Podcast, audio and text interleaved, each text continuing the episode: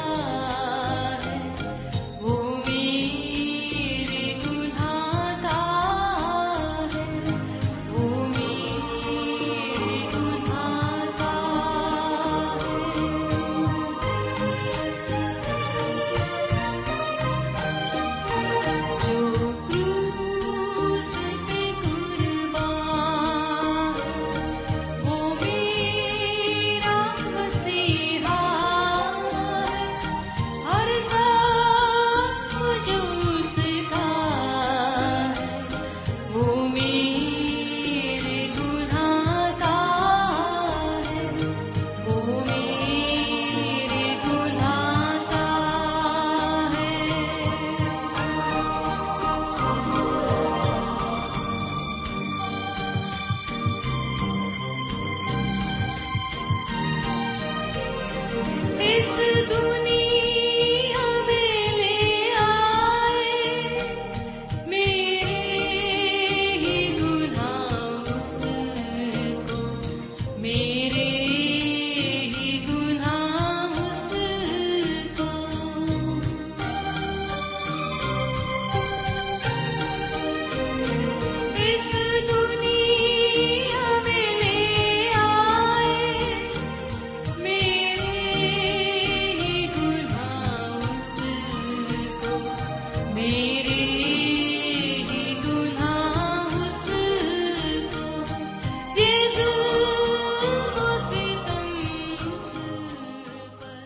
خدا کے کلام کو لے کر ایک بار پھر آپ کے درمیان حاضر ہوں۔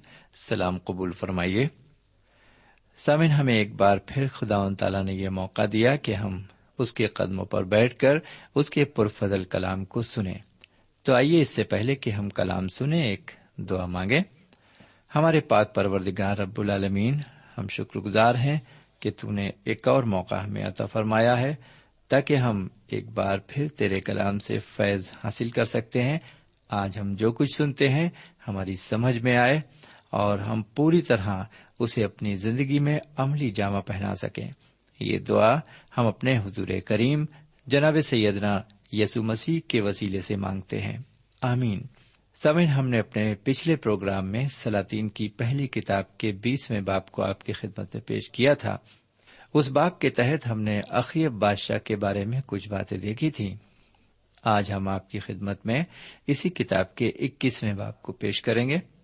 سمن اس باپ کا موضوع ہے بادشاہ اقیب اور نبوت کا پاکستان اسی عنوان کے تحت ہم آج کا مطالعہ آپ کی خدمت میں پیش کریں گے۔ سامن ہم اس باب سے ایک بہت ہی خراب اور بدکار بادشاہ کے متعلق معلومات حاصل کرنے کی شروعات کرنے جا رہے ہیں۔ میرے بھائی، چاہے کوئی چیز کتنی ہی بری کیوں نہ ہو، ہمیں اس سے بھی کچھ نہ کچھ ضرور سیکھنے کو ملتا ہے۔ یہ باب جو ہمارے سامنے ہے، اس باب میں ہم ایک بہت ہی خراب اور برے بادشاہ اور اس کی بیوی کے بارے میں مطالعہ کریں گے۔ اس بادشاہ کا نام اخیب اور اس کی بیوی کا نام ایزابل ہے، جو اپنی مکاری اور سنگ دلی کا مظاہرہ کرتے ہیں۔ ابتدائی چار آیتوں میں یہ بتایا گیا ہے کہ اخیب کس طرح یزرائیلی نبوت کے پاکستان کو اپنے لیے حاصل کرنے کے لیے پریشان ہے۔ سامن پہلی آیت میں یہ بتایا گیا ہے کہ ایک شخص تھا جس کا نام یزرائیلی نبوت تھا۔ وہ یزرائیل کا رہنے والا تھا۔ اس کے پاس ایک میراسی پاکستان تھا جو ٹھیک اخیب کے عالیشان محل کے سامنے تھا۔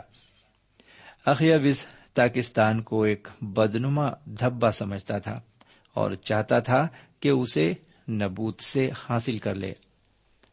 اس کے لیے اخیب سودا کرنا چاہتا ہے۔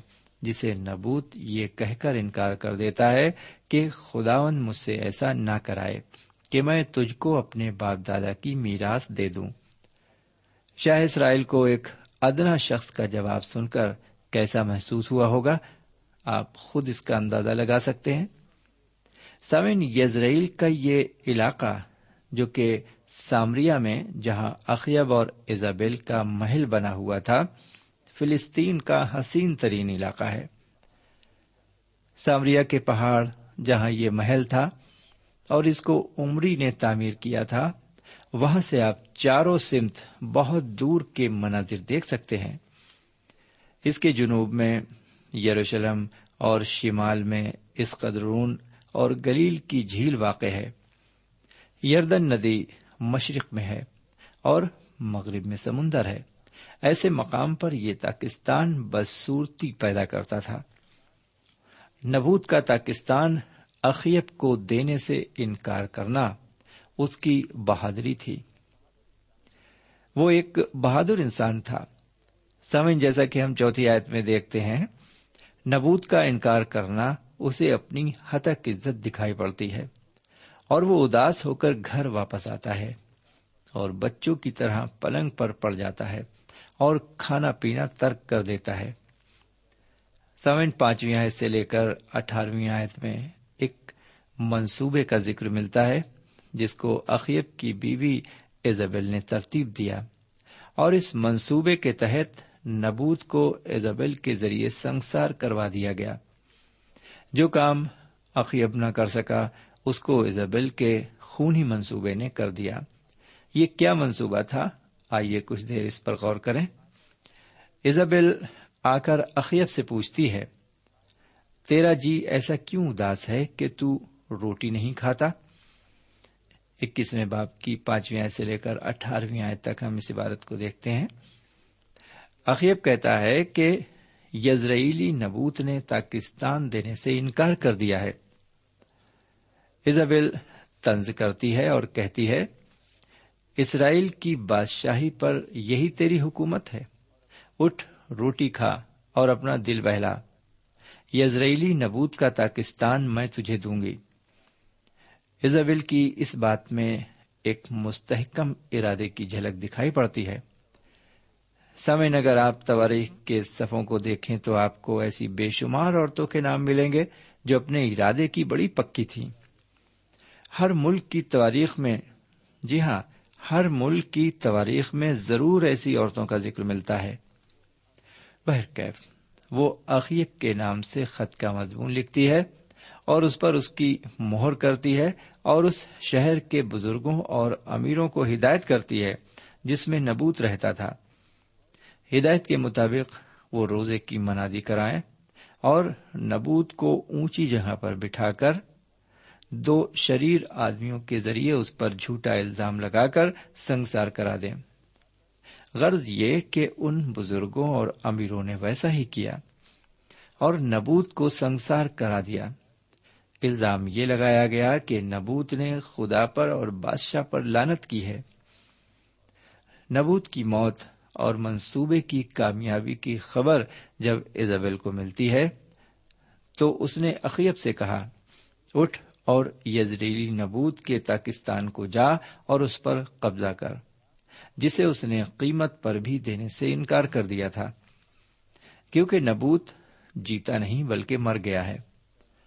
سمن اس خبر کو سن کر اسے راحت ملی اور اس کا دل مسرور ہوا اور وہ اٹھا تاکہ یزرائیلی نبوت کے پاکستان پر قبضہ کر لے۔ اخیب اپنے مقصد میں کامیاب ہو گیا۔ وہ پاکستان جو ایک داغ کی مانند تھا، اسے مل گیا۔ بہرکیف، خدا و تعالی کو ان کی یہ حرکت بہت بری لگی۔ اور اس کا کلام ایلیا تشبی پر نازل ہوا۔ وہ کلام کیا تھا؟ اور کس کے لیے تھا؟ یہاں پر سترویں اور اٹھارہویں آیت کے مطابق لکھا ہوا ہے، اور خداون کا یہ کلام ایلیا تشبی پر نازل ہوا۔ اٹھ اور شاہ اسرائیل اخیب سے جو سامریا میں رہتا ہے ملنے کو جا۔ دیکھ وہ نبوت کے پاکستان میں ہے اور اس پر قبضہ کرنے کو وہاں گیا ہے۔ سمن یہ عبارت تشریح کی محتاج نہیں، لیکن میں یہ بتانا چاہوں گا کہ اس دور میں خدا کا کلام نبیوں پر ظاہر ہوتا تھا۔ خداون جو کچھ فرماتا تھا، وہ اپنے نبیوں کے ذریعے فرماتا تھا۔ یہاں خداون نے حضرت ایلیا تشبی کو ایک ہدایت دی کہ وہ جا کر اخیب سے جو کہ نبوت کے پاکستان میں تھا جا کر ملے اور اسے فرمان سنائے۔ خدا و تعالی کا فرمان جو اخیب کو سنایا گیا وہ اس طرح تھا۔ سو تو اس سے یہ کہنا کہ خداون فرماتا ہے کہ کیا تو نے جان بھی لی اور قبضہ بھی کر لیا؟ سو تو اس سے یہ کہنا کہ خداون یوں فرماتا ہے کہ اسی جگہ جہاں کتوں نے نبوت کا لہو چاٹا، کتے تیرے لہو کو بھی چاٹیں گے۔ فریب نہ کھاؤ، فریب نہ کھاؤ، خدا ٹھٹوں میں نہیں اڑایا جاتا، کیونکہ آدمی جو کچھ بوتا ہے وہی کاٹے گا۔ جی ہاں میرے بھائی، یہ خدا کا کلام کہتا ہے۔ سامن اگر میں اور آپ پرانے وقت کے لوگوں سے دریافت کریں تو وہ یہی کہیں گے کہ قوانین الہی جی ہاں قوانین الہی خاموش رہنے والا نہیں ہے اور نہ ہی اسے تبدیل کیا جا سکتا ہے۔ حضرت یعقوب نے اس قانون کی حقیقت کو پہچانا۔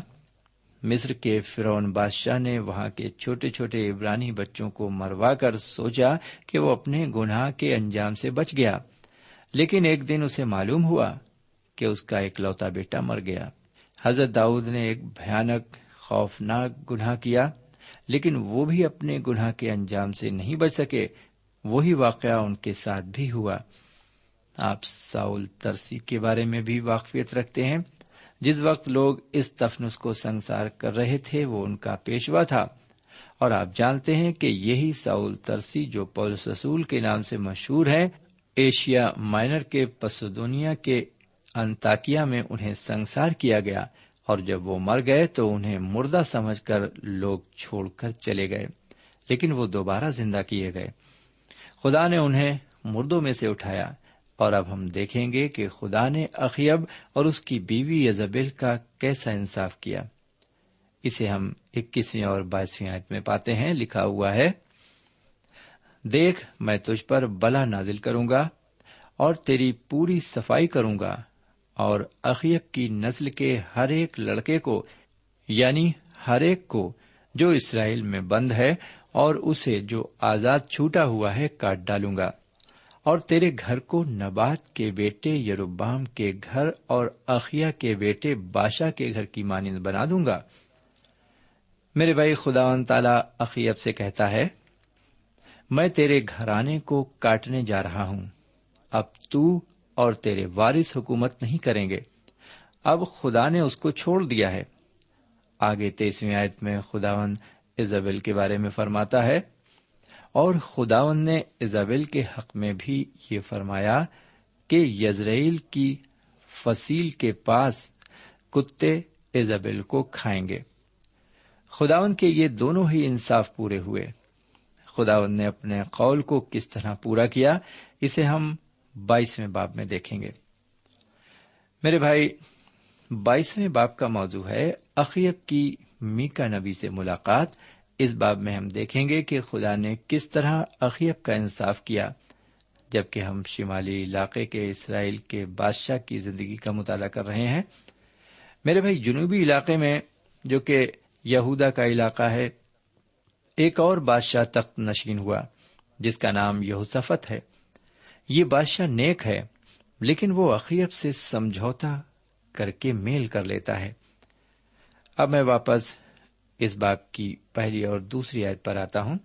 یہاں اس طرح لکھا ہوا ہے، اور تین برس وہ ایسے ہی رہے، اور اسرائیل اور آرام کے درمیان لڑائی نہ ہوئی۔ اور تیسرے سال یہودا کا بادشاہ یہوسفت شاہ اسرائیل کے ہاں آیا۔ سمن یہ عبارت یہ بتاتی ہے کہ تین سال تک اسرائیل اور آرام کے درمیان کوئی جنگ نہیں ہوئی اور یہودا کا بادشاہ یہوسفت عقیب سے ملنے آیا۔ یہاں پر یہ دیکھنے کو ملتا ہے کہ ایک نیک اور خدا سے ڈرنے والا بادشاہ ایک شیطان بادشاہ سے ملنے آتا ہے اور ان میں آپس میں سمجھوتا ہوتا ہے۔ یہ ایک غیر فطری اتحاد تھا۔ جی ہاں یہ غیر فطری اتحاد کچھ عجیب سا معلوم پڑتا ہے۔ جب ہم مطالعے میں آگے بڑھیں گے تو یہ پتا چلے گا کہ یہوسفت کے بیٹے یہورام نے اخیب کی بیٹی جو کہ ایزابل سے تھی اور جس کا نام اتلیا تھا، شادی کی تھی۔ یہ ویسا ہی معاملہ تھا جسے کہا جاتا ہے کہ خدا کے بیٹوں نے شیطان کی بیٹیوں سے رشتہ قائم کر لیا۔ یہورام جو کہ اچھی خوبیوں کا مالک تھا۔ اس نے ایک ایسی لڑکی سے شادی کی جو کہ بری نسل کی پیدائش تھی۔ اکثر ایسا ہوتا ہے کہ برائی اچھائی پر غالب آتی ہے اور اپنا اثر ڈالتی ہے۔ اسی طرح بہت سے ایماندار لڑکے اور لڑکیاں غیر ایماندار لڑکے اور لڑکیوں سے شادی کر لیتے ہیں اور اسی وجہ سے مصیبت میں پڑ جاتے ہیں۔ ایک مومن کو مومن سے ہی رشتہ قائم کرنا روا ہے۔ غیر مومن یا کافر سے نہیں۔ بہرکیف آگے بڑھتے ہیں۔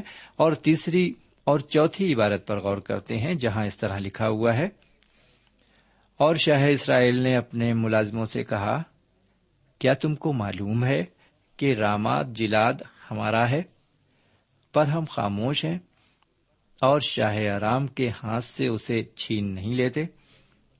پھر اس نے یوسفت سے کہا، کیا تو میرے ساتھ رامات جلاس سے لڑنے چلے گا۔ یوسفت نے شاہ اسرائیل کو جواب دیا، میں ایسا ہوں جیسا تو۔ میرے لوگ ایسے ہیں جیسے تیرے لوگ، اور میرے گھوڑے ایسے ہیں جیسے تیرے گھوڑے۔ سمن رامات جلاد جلادیوں کے خاص شہروں میں سے ایک خاص شہر تھا، جو کہ آرام کے قبضے میں چلا گیا تھا۔ سب سے اچھی بات تو یہ تھی کہ حالات پر سب کچھ چھوڑ دیا جاتا۔ اور یوسفت کو چاہیے تھا کہ وہ نبی کی پیشن گوئی اور صلاح کو مانتا۔ خدا کے بندوں کو شیطان کے بندوں سے تعلق قائم کرنا نہیں چاہیے تھا۔ یہ جنگ یوسفت کی نہیں تھی، کیونکہ رامات جلاد اس کا اپنا علاقہ نہیں تھا۔ سمن یہ علاقہ اخیب کا تھا اور یہ جنگ اس کی اپنی جنگ تھی۔ آئیے دیکھیں یوسفت آگے کیا کہتا ہے اور کیا صلاح دیتا ہے۔ پانچویں آیت میں اس بات کا ذکر ملتا ہے، لکھا ہوا ہے، اور یوسفت نے شاہ اسرائیل سے کہا، ذرا آج خدا ان کی مرضی بھی تو دریافت کر لے۔ جی ہاں میرے پیارے بھائی بہن یہوسفت خدا کا نیک بندہ ہے۔ وہ چاہتا ہے کہ خدا کی مرضی کو کام کرنے سے پہلے جان لے کہ الہائی مرضی کیا ہے۔ آج کے دور میں خدا کے مومن بندے کوئی کام کرنے سے پہلے خدا کے سامنے جا کر اس کی رضا جاننے کی کوشش کرتے ہیں کیا؟ خاص طور سے مسیح زندگی تو یہ سنگ بنیاد ہونا چاہیے۔ جی ہاں مسیح زندگی کی تو یہ سنگ بنیاد ہونا چاہیے۔ بہرکیف اب میں آپ کی خدمت میں چھٹی اور ساتویں آیت کو رکھتا ہوں، جہاں یوں لکھا ہوا ہے، تب شاہ اسرائیل نے نبیوں کو جو قریب چار سو آدمی تھے اکٹھا کیا اور ان سے پوچھا، میں رامات جلاس سے لڑنے جاؤں یا باد رہوں؟ انہوں نے کہا، جا، کیونکہ خدا ان اسے بادشاہ کے قبضے میں کر دے گا۔ لیکن یہ سفت نے کہا، کیا ان کو چھوڑ کر یہاں خدا ان کا کوئی نبی نہیں ہے؟ تاکہ ہم اس سے پوچھیں۔ سمن یہ سفت خدا ان سے پوچھنا چاہتا ہے۔ اور اسے خدا کے نبی کی ضرورت ہے جو اسے سچی نبوت کر کے بتائے۔ آپ کو معلوم ہو کہ اخیب اور اس کی بیوی یزبیل خدا ان کی نگاہ میں بدی کرنے میں پہلے بادشاہوں میں سب سے آگے تھے۔ اس لیے ظاہر ہے کہ اس کے نبی، اس کے سامنے، اس کے مطلب کی اور اسے خوش کرنے والی بات ہی کریں گے۔ وہ بے فائدہ اپنی جان سے دشمنی کیوں کرنے لگے؟ یوسفت اس بات کو جانتا تھا اور اسی لیے وہ پوچھتا ہے، کیا ان کو چھوڑ کر یہاں خداوند کا کوئی نبی نہیں ہے؟ یہ سفت نے اخیب کے بلائے ہوئے نبیوں کو شک کی نگاہ سے دیکھا، کیونکہ اسے اس بات کا یقین نہیں تھا کہ وہ سچ بول رہے ہیں۔ سمعین، آج کے دور میں بھی ایسے مومنوں کی افراد ہے۔ بہرکیف آگے بڑھتے ہیں اور آٹھویں آئے دیکھتے ہیں کہ کیا لکھا ہوا ہے۔ اور شاہ اسرائیل کیا جواب دیتا ہے؟ شاہ اسرائیل نے یوسفت سے کہا کہ ایک شخص املا کا بیٹا مکایا ہے، جس کے ذریعے ہم خداون سے پوچھ سکتے ہیں۔ لیکن مجھے اس سے نفرت ہے، کیونکہ وہ میرے حق میں نیکی کی نہیں، بلکہ بدی کی پیشن گوئی کرتا ہے۔ یوسفت نے کہا، بادشاہ ایسا نہ کہے۔ سمن یہاں اس بات میں یعنی اس عبارت میں یہ دیکھنے کو ملتا ہے کہ اخیب مکایا نبی کا نام لیتا ہے، لیکن اس کے بارے میں اپنے خیالات کا بھی اظہار کر دیتا ہے۔ اخیب کہتا ہے، مجھے اس سے سخت نفرت ہے۔ اپنی نفرت کی وجہ وہ یہ بتاتا ہے کہ وہ میرے حق میں نیکی کی نہیں بلکہ بدی کی پیشن گوئی کرتا ہے۔ اخیب سوچتا ہے کہ مکایا کو اس سے دشمنی ہے۔ اس لیے وہ ایسا کرتا ہے۔ سمین سچ کڑوا کڑوا ہوتا ہے اور کوئی بھی سچائی کو آسانی سے قبول نہیں کرتا۔ جس طرح کڑوئی دوا کوئی بھی شخص خوشی سے حلق کے نیچے نہیں اتار سکتا۔ شاہ اسرائیل ایک بد انسان تھا۔ اس کی فطرت میں بدی کوٹ کوٹ کر بھری ہوئی تھی۔ بھلا وہ اپنی برائی کو کس طرح برداشت کر سکتا ہے؟